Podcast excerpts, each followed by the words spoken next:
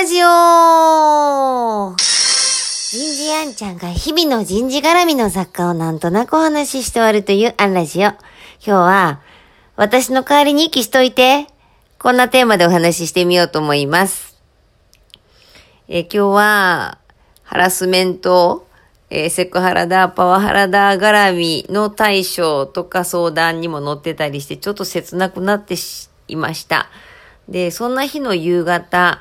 えー、ご縁があって、曹洞宗の構想、えー、お坊様の説法を聞く機会をいただいていました。で、今日のテーマがですね、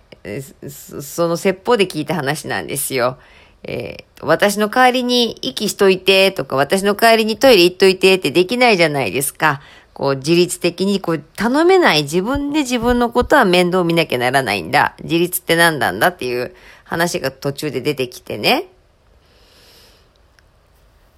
こう、自律的人材なんて今も言いますけれども、私は、こう、それって何だろうと思ったら、反対語を考えるようにします。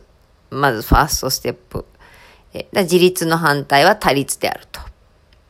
で、もう一つは二元論じゃなくて、えっ、ー、と、それぞれのプロスコンスを考えます。まあ、例えば、自立のプロス。まあ、イメージかもしれないけど、こう、自分で律する自分のルール、自分ルールで生きるわけですから、こう、意志があって、能動的で主体的な判断とか、態度とか行動ですね。で、逆に、自立のコンス。まあ、こう、自分ルールはいいんですけど、これが俺様何様になったら、こう、行き過ぎになると。で、逆に、対立のプロス。まあ、その闇雲にね、組織とか他者のルールに従うのはですけれども、まあ、秩序っていうのもあるだろうし、場合によってこう先人の知恵の凝縮に従って生きる。うん、場合によってはこう組織の暗黙知、形式値もあるだろうし、えっ、ー、と思考のフレームワーク、4P だとかスウォット分析だ、5フォースだとかいうそのフレームワークで考えるって、あれ、あの、人のルールを借りてくるわけですからね。効率的であったり、ミスを防げたりとか、ノウハウの活用とか、えー、下手に自分の判断で動くよりは、そういうものは活用したらいい。逆に、他律のコンス。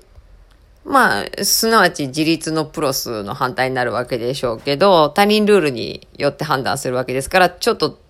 追随的、追従的であったり、受動的であったりするような判断、行動、態度に陥ってしまうというのかな。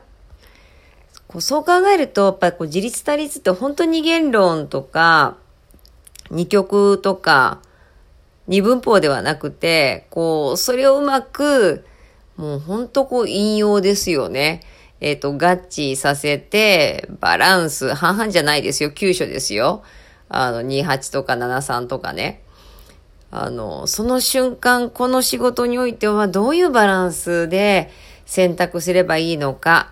こう、その二つをこう、互い、なんだろう、もう一つ上の視座高いところで、えー、っと、こう、なんていうのかな、こう使用するっていうの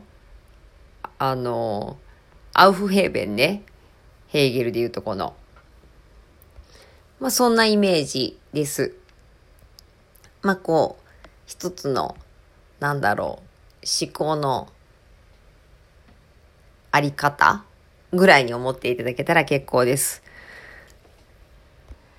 あ、あんちゃんがよくやってる思考のやり方ね。今日はここまで。次回もお楽しみに